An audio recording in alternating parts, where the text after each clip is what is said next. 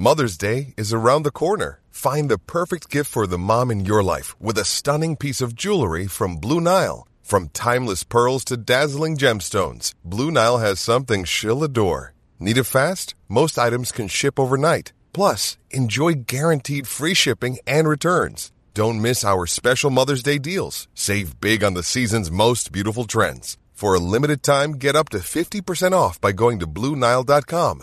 That's Blue BlueNile.com.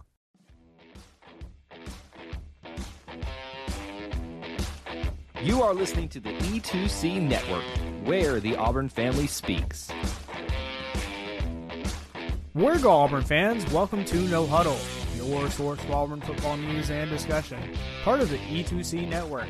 I'm AJ Richardson, and I'm also here with Jared Davis. We just had Auburn SEC Media Days. We had Bryan Harsin, Derick Hall, Tank Bigsby, and John Samuel Shenker. Lots of great guys, lots of leaders that you've heard their names plenty of times.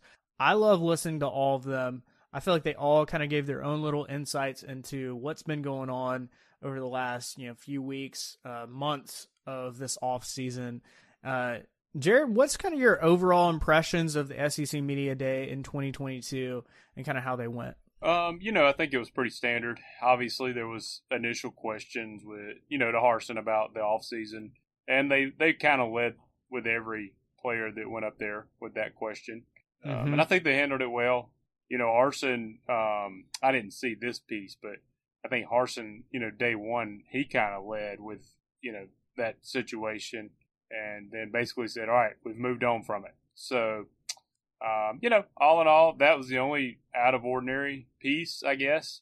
And yeah, so, uh, you know, it just kind of, to me, kicks off the fact that what, you know, we're, we're close to August and that's, that's the last month without football and, and we'll, you know, we'll have NFL preseason in August. So we're, mm-hmm. it's about to happen, man. I'm getting excited about it. Yeah, I feel like the summer has been some things like you know the the league that happened up in Birmingham for football. Um, I feel like there's been taste of football, but honestly, I don't really care too much about that. I, I really just care mostly about SEC football and Auburn specifically. So to get SEC media days in, that that was awesome. There was so much good stuff. I feel like we had kind of gone through, you know, the the drought of what to talk about, what's going on, to now we have lots of stuff. We have some really interesting stuff. Like, who knew the Kentucky quarterback likes to have coffee with mayo? Like, who the heck? Like, weird things like that you learn. And you're like, what? I, I think I just threw up in my mouth. That, that's terrible. I didn't even hear that. Yeah, some weird stuff like that you learn.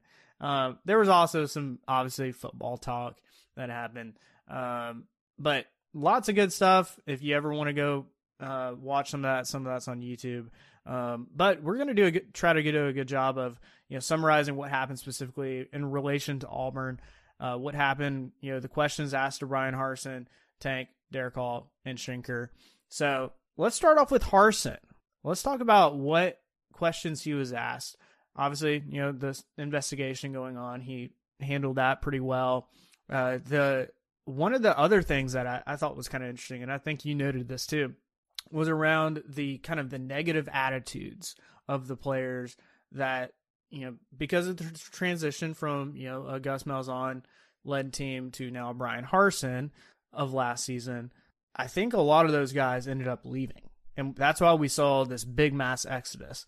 And and Harsin kind of hinted at that. Was that kind of your impression of like those those negative attitudes, negative people ended up leaving, so that now this this team is bonded and a, has a positive vibe around it.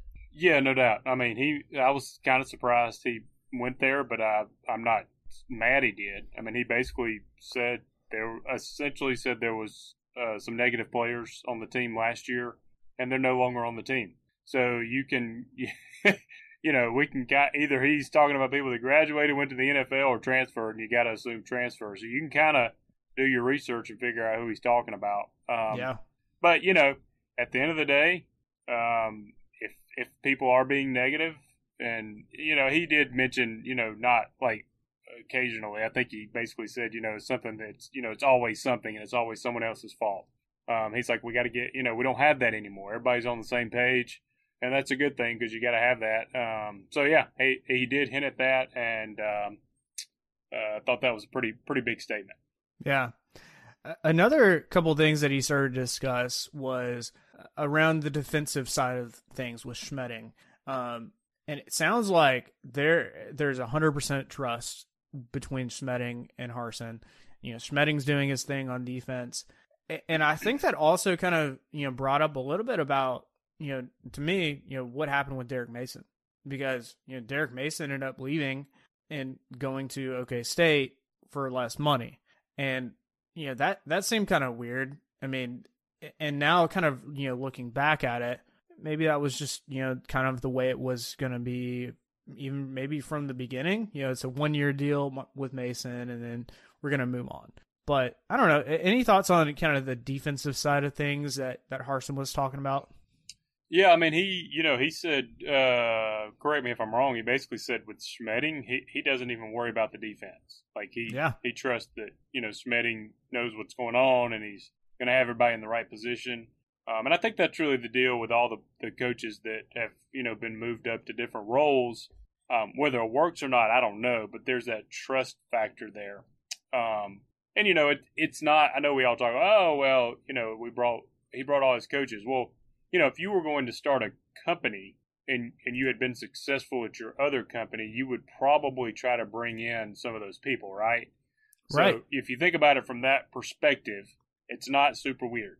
Um, but yeah, you could definitely tell he has a major trust in Schmedding.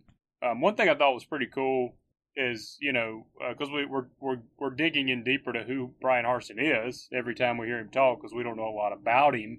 And you know he kind of had a chance to probably knock Mason a little bit or not even mention him or praise him, and he actually praised him, and I thought that was pretty good. So he you know he had a he he could have easily just ignored it um, and he kind of got you know teed up to to say at least a negative thing, and he didn't. He said that you know Mason's a great coach, um, and that you know not a lot's going to change, honestly.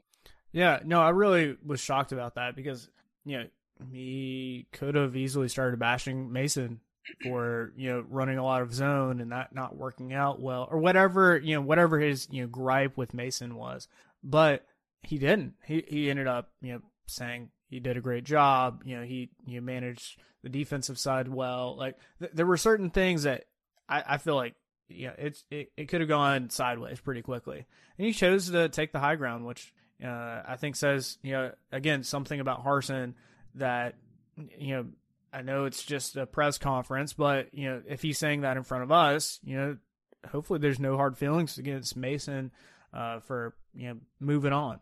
Well, and one other thing too, real quick, because I, I I know we've talked about this, you know, at at length, but there was a lot being said about Bryan Harsin from the media, supposedly being leaked from the coaches, and without a doubt from the players that left. A lot of stuff that would be hard for me not to fire back at, and he never did. So you know he has stuff on those people too, right? and mm-hmm. and maybe not super bad, but he could have come back and said, "No, here's really the reason you're not on the team anymore," and he didn't. You know, um, it, it, appears he took the high road there um, throughout the process. He he kind of took all the negative towards him, and unless you can think of a situation, um, you know, he, he knocked the boosters about that whole thing, and that that's understandable. But from like going after people that have kind of attacked him, coach and player wise, um, he didn't do it. Right, and I I can't think of any you know moment where he started you know bashing a player. I think he just mentioned kind of general like, hey, you know, negative players left. You know, we're moving forward, that kind of thing. And I think that's the mentality you have to have. If you start focusing on the things in the past, that's not going to help you. I mean, you know, think about the things in the past, figure out what you're going to change, move forward, and that's what he he's been doing.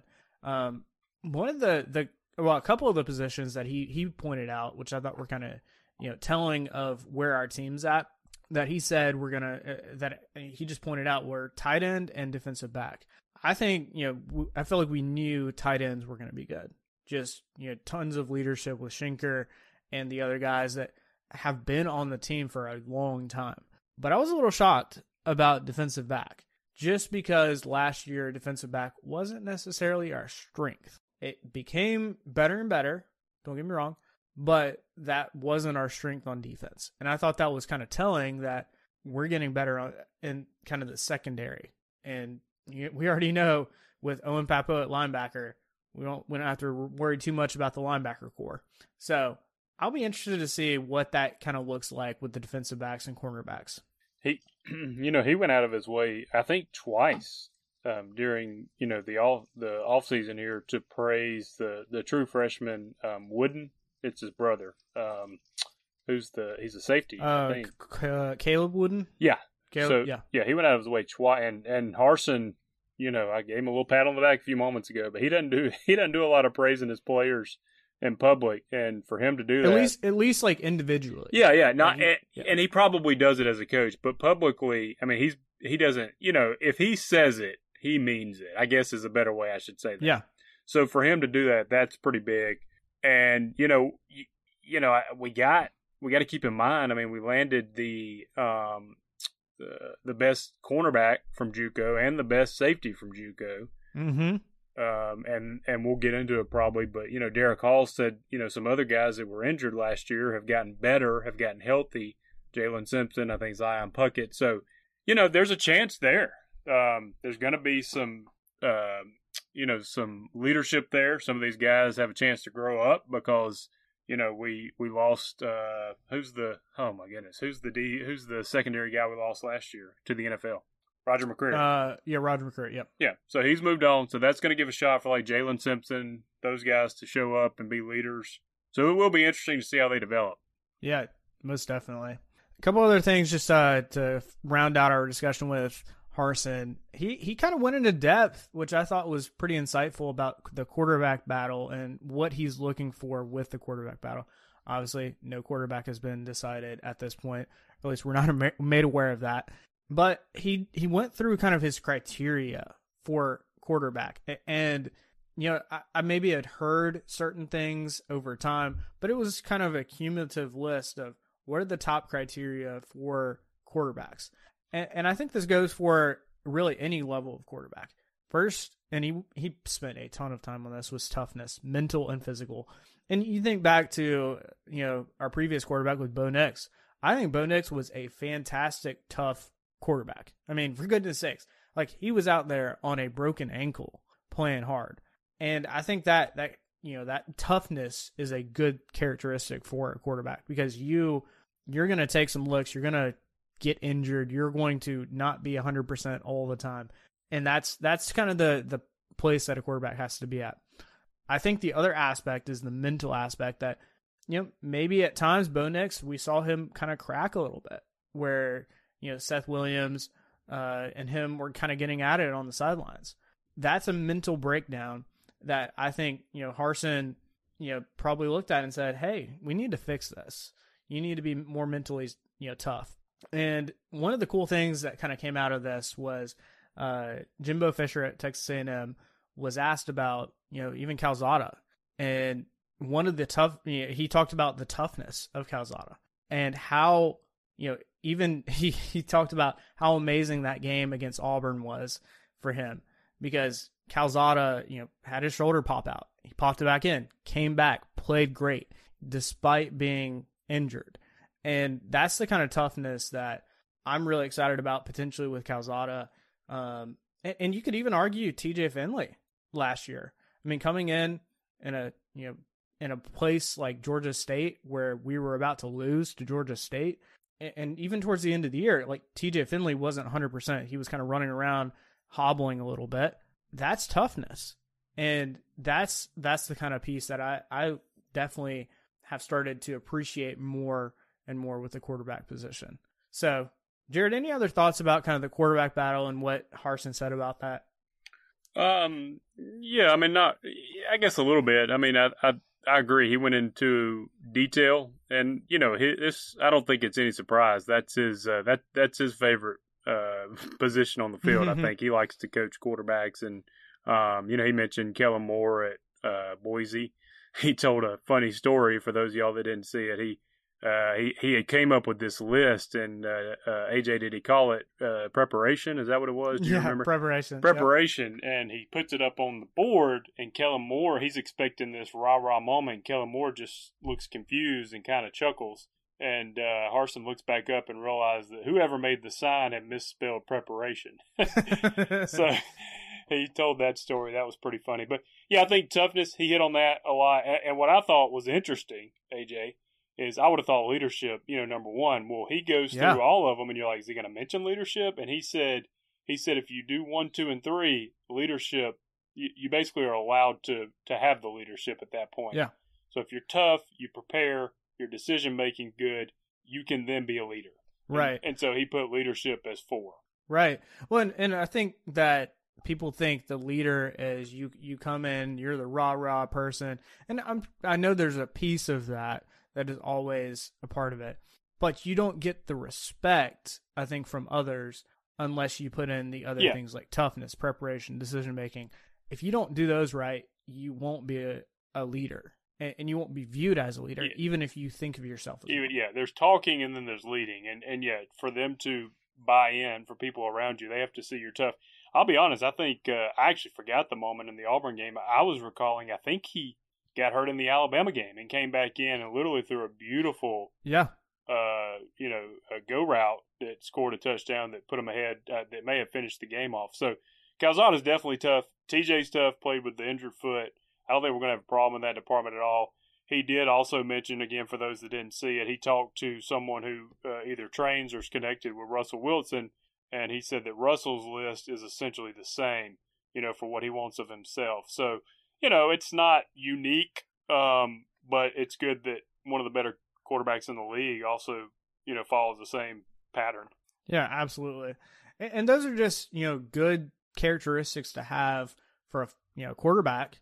But if you're going to be a leader out in life, I think those are also very important as well. And I think that was another thing that I thought was kind of interesting. He kind of approached it, and I feel like Harsin has approached coaching at Auburn, you know, more, you know, looking forward to the NFL or, you know, for a lot of these guys, they won't even go to the NFL. So it's the, you know, he talked about professional development and what that looks like, you know, even day to day is he wants it to be a professional development every day of what are you going to do better today that you didn't do yesterday and talking and when you say when i hear professional development i think business terms and that's something that that's a little different that i hadn't really heard too much of from like a football standpoint. And i think that's a good point for a lot of these players is you know what? Football is going to teach me a lot. I mean i played high school football. High school football taught me a lot. And i'm sure these guys are learning a lot about themselves and how to you know to succeed. And when they don't succeed how do they get better from that? And those are the the life you know professional development moments that i think harsin was talking about so just thought that was kind of cool that he he brought that up um, one other comment about uh, Harsin that I wanted to talk about is uh, he had mentioned potentially playing multiple quarterbacks, and I I was thinking about that. That could be really interesting to see somebody like a you know T.J. Finley or Calzada, and then kind of a change of pace, Robbie Ashford.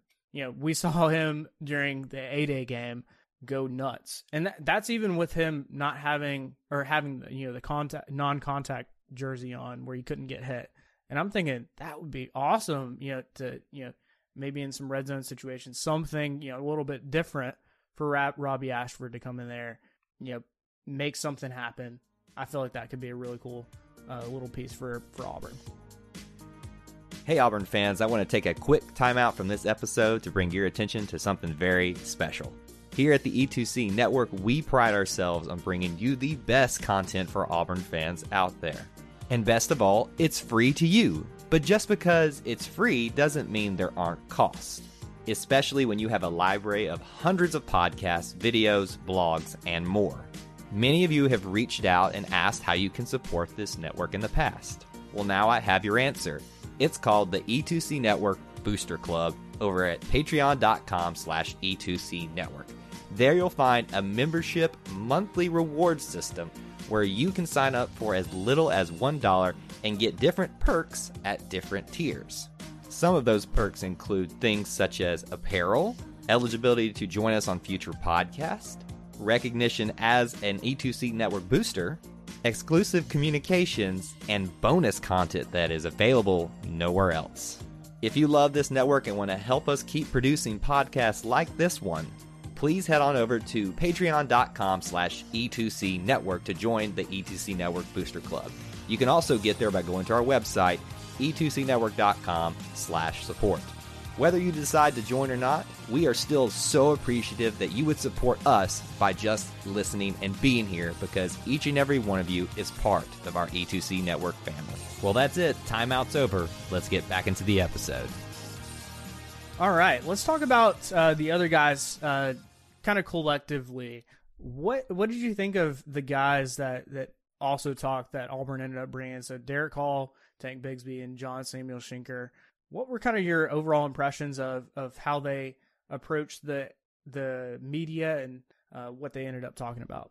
Yeah, I mean they uh, they're all, they're different players. Uh, Tank uh, Tank is you know definitely more direct with his answers, um, not as talkative, which is not a problem whatsoever. Uh, he didn't add a ton. I think he you know did kind of hint to the fact of um, you know he's gotten better, obviously, and uh, I think somebody asked about maybe somebody saying he's he's one of the more improved players, which is pretty impressive because he rushed for a thousand yards Yeah. last year. Um, so yeah, that was, he addressed that. Um, you know, he was asked the question about, you know, how likely was it that he was going to leave Auburn because there were rumors. Uh, he very uh, politely, essentially dodged that question and, and said that you know he loves Auburn um, and he's he's ready to to go with the boys and made no hint that he has any problem with Auburn. Um, so I I think he's all bought in. I thought that interview was you know pretty good, uh, to the point. Derick Hall's a little more talkative. Um, you know, and he he went into a little more detail. Um, he said that he really likes the defense. You know, he's not he's not concerned at all. He's been impressed, I think, with the secondary and the linebacking group. He talked about how him and you know Eku Leota are essentially like brothers, Mm-hmm. and talked about Dylan Brooks. uh, You know, people ask, well, where's he at? Well, he said he's really come along. His body's in good shape. Um, Yeah, he was. Uh, I think Dylan was the first one out of his mouth who's you know going to make an impact this year, besides you and Eku. Yep. and it was Dylan Brooks. So Dylan I think that's pretty cool for a, guy who didn't play at all last year as a freshman.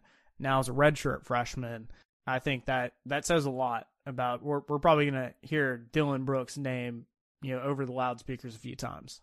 Yeah, and you know, for people that don't remember, Dylan was a four, maybe five star by some people. He was the guy that I think was initially committed to Tennessee, and we had to wait a while to get them to release him, and they did. So, um, you know, he chose Auburn.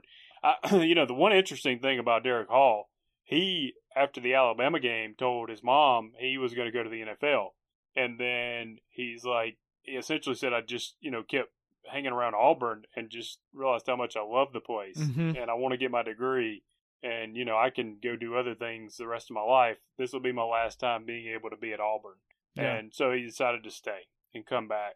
They all talked about how the environment is just amazing there. Hall used the word it gives him chills when he walks out. Um, you know, Yeah. So Well, and, and what was kind of cool, you know, specifically Jordan Hare was brought up multiple times, and not just by Auburn players. It was you know Georgia players, you know, bringing up how amazing the environment was. Others as well, and I think that says a lot. I mean, Auburn Jordan Hare, I think, does get a good amount of respect, but you know. Others look at you know the hundred thousand plus stadiums of Alabama and Texas A and they're thinking that's awesome. But you know, oh Auburn with only eighty seven thousand, not so great. But if you you ask players, there is a specific, you know, almost just like a respect that a lot of these players have for coming into Jordan Hare. And and there were Auburn players were talking about we need to do a better job because we have that awesome environment of winning in that environment and winning at home. And I think there's a, a definite need for that.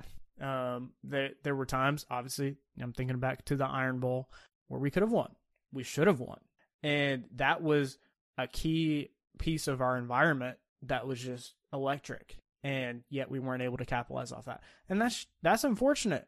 I I hope the players, you know, take that to heart and use that home field advantage even more this next coming year. Because if so, you know, we start out five games at home.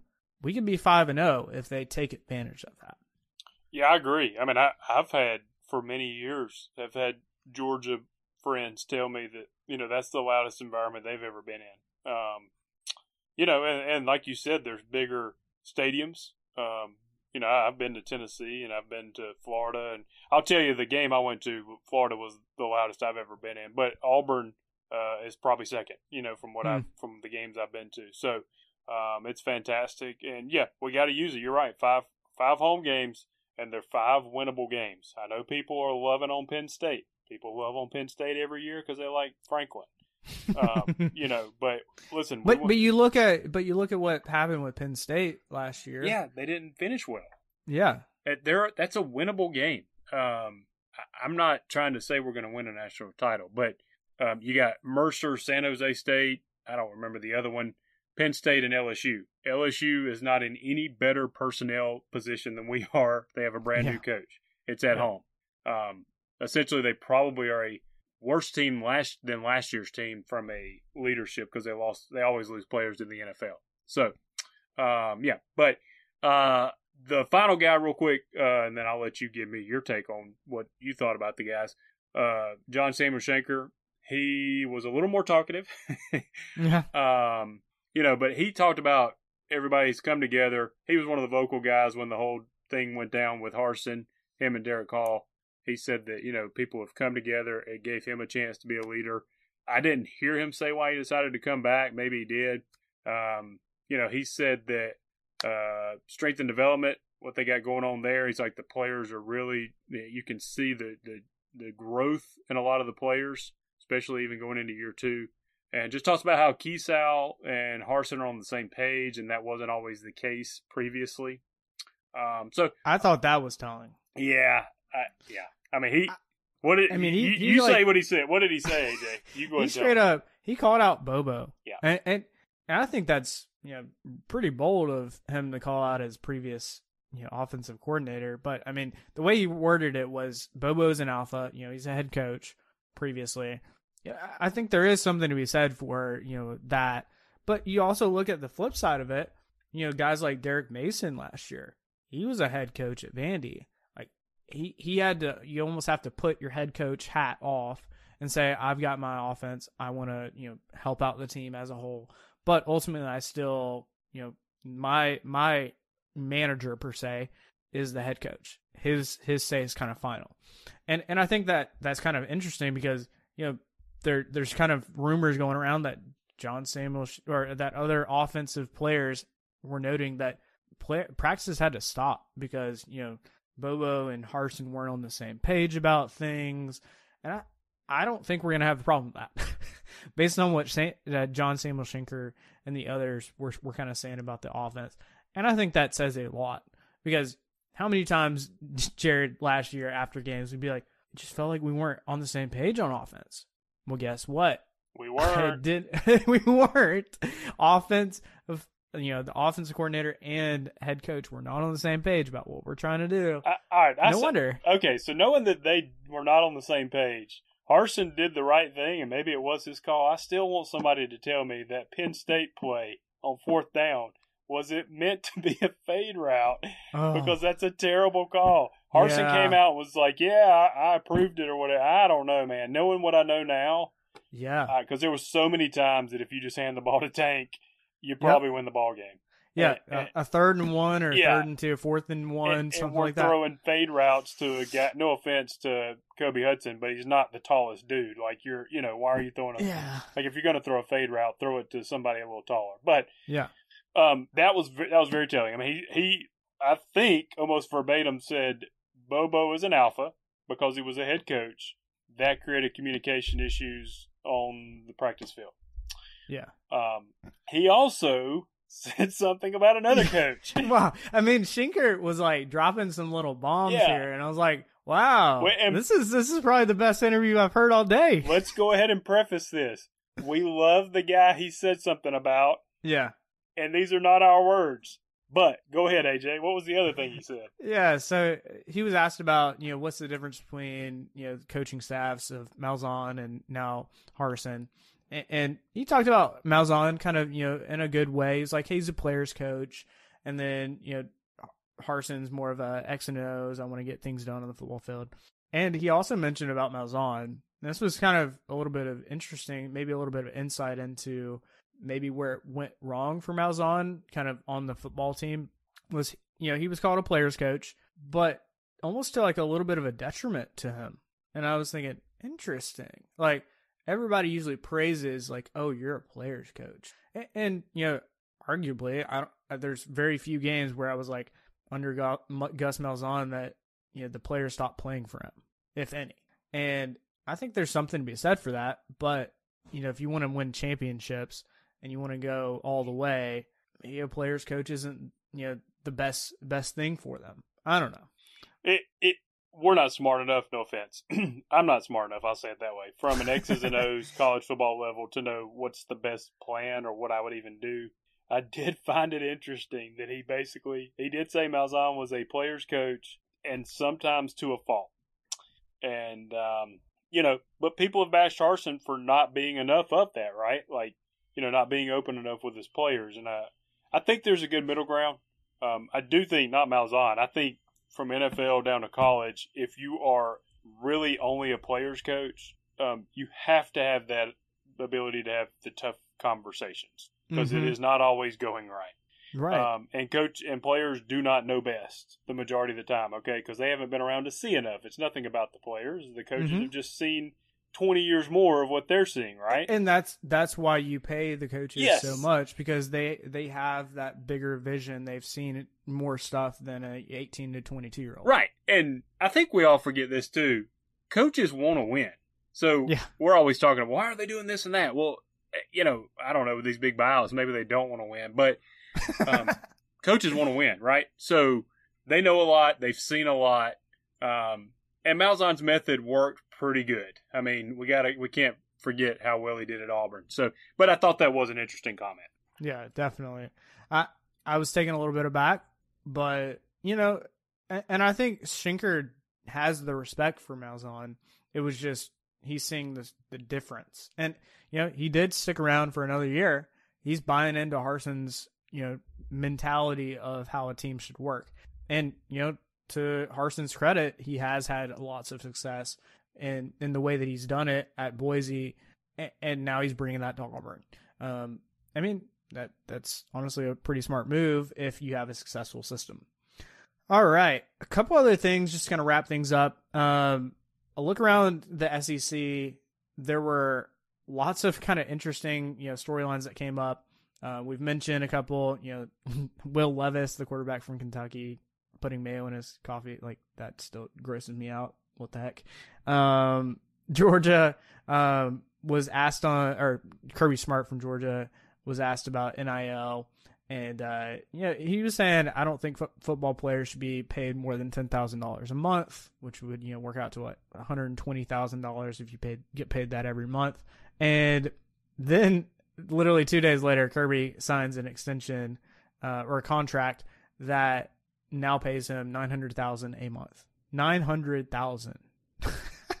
Ninety times more than what he was saying his players should be paid. So I just think that's a little ironic. Um, and you know, I know players. You know, it, there's a place for a coach, and there's a place for the players to get paid. But I just think that's kind of funny. Literally ninety times more than what his players, you know, what he thinks players should get paid. Anyways. Yeah, that's yeah. I I could do a whole separate podcast on that. yeah. So anyway, um, also in the last week, uh, Tennessee, uh, you know, we we knew about you know Jeremy Pruitt, you know, giving money out, uh, but officially there was you know NCAA violations. I think 16 or 18, somewhere around there, violations that were uh, documented and are they're going to get charged with. So bad things happening at Kentucky or Tennessee. So you know I wouldn't want to be a Tennessee fan in the last what twenty years or yeah probably twenty years. it's been a long time since the Peyton Mannings of the world. It's been a while. Yeah, it's been a while. Um, Yeah, I mean, uh, specifically with that, I mean, I was just thinking back to you know him handing out money, you literally in McDonald's, you know, sacks to players, and and I'm thinking he's a head coach, like he he's got to have done that before, right? Like, am I going crazy? like, I feel like you wouldn't do that. Whoa, now if you hadn't like practiced that. I know where you're going with this. So you're so I- you're I'm, saying I'm leading down a path. Are you saying that he probably was doing things he was taught? I, I, I would I would guess so. Okay. Well, that's yeah. I mean, sure. Most of the times when you go places and you're doing something, you you typically were taught that. Um, yeah, and so he's coached at a couple of places. He's coached Yeah, under no, a like- couple of SEC current coaches. Yeah, that one of them is considered the greatest coach of all time. So I'll let you figure out who I'm alluding to. Yeah, you can Yes. also go look at his Wikipedia and look at where he's coached before and figure it out. But I believe. I'll leave that Wait a minute. there. Did he coach under three? Did he coach at Georgia as well? Was he under Kirby at one year? I'm gonna look it up right now. I'm not sure. I I- he was under Jimbo FSU, I do believe. Yeah, He went to Georgia. Maybe he was still Mark Richt at that time, and then he went to Bama. Um, I'm not sure, but yeah, I mean, you don't. I mean, look, yeah, it, it's and, and I think everybody has done things in the past. Um, I don't have a, you know, essentially though, a lot of fan bases don't think that happens where for their at their respective universities. Uh, yeah. Well, he did. Yeah, you're right. So Georgia, 14 to 2015. So that was Bama- Mark Richt. Okay. Yeah. So it's possible. And then even back, you know, defensive back coach at Bama 2010 to 2012.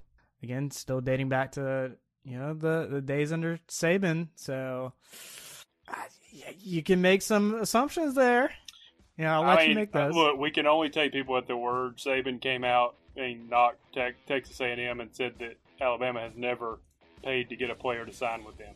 So Yeah, yeah, and then you I can mean- then you can look at other coaches that were like, "I'm not leaving," and literally the next day they sign you know a ridiculous contract to go somewhere else, and you're like, "Whatever." Like, yeah, man, we could do a whole other podcast on this. yeah. Anyway, Yeah, uh, um, one other one other funny thing, uh, Vanderbilt, the Clark Lea, their head coach, uh, he said, and I quote, "Given time." Vanderbilt football will be the best in the country. I can't even take it seriously. uh, look, I, I like the guy's enthusiasm, and here's the deal: in the new NIL era, there's a lot of Vanderbilt grads with a lot of money. That's true. Maybe- There are lots of doctors and lawyers and smart people out there, but Maybe he's literally banking on that coming through for them. Uh, uh, that made me chuckle. cool town. If they didn't have the academic restrictions, he could be right. They probably got Yeah. a lot of rich alumni. It's a really cool town. Um, but yeah, unfortunately, um, I'm not probably graduating from Vanderbilt because I'm, Yeah. I'm not smart. You got to be smart. Yeah, definitely. All right, Jared. Uh, before we get out of here, how can the people stay in touch with you? Um, you can just find me on Facebook under my name, Jared Davis. And uh, you can find me on Twitter at AJYJY underscore. It's always great to be an Auburn Tiger and War Eagle. War Eagle. Thank you for tuning in today's episode on the E2C Network. On your way out, I want to remind you to stop by E e2cnetwork.com. It's your one stop shop for all our content across our podcast, YouTube channel, and much more. To stay up to date with us, make sure you're following social media accounts such as Facebook, Twitter, and Instagram. While our content here may always be Auburn sports heavy, if it's orange and blue, it's what we do. War Eagle.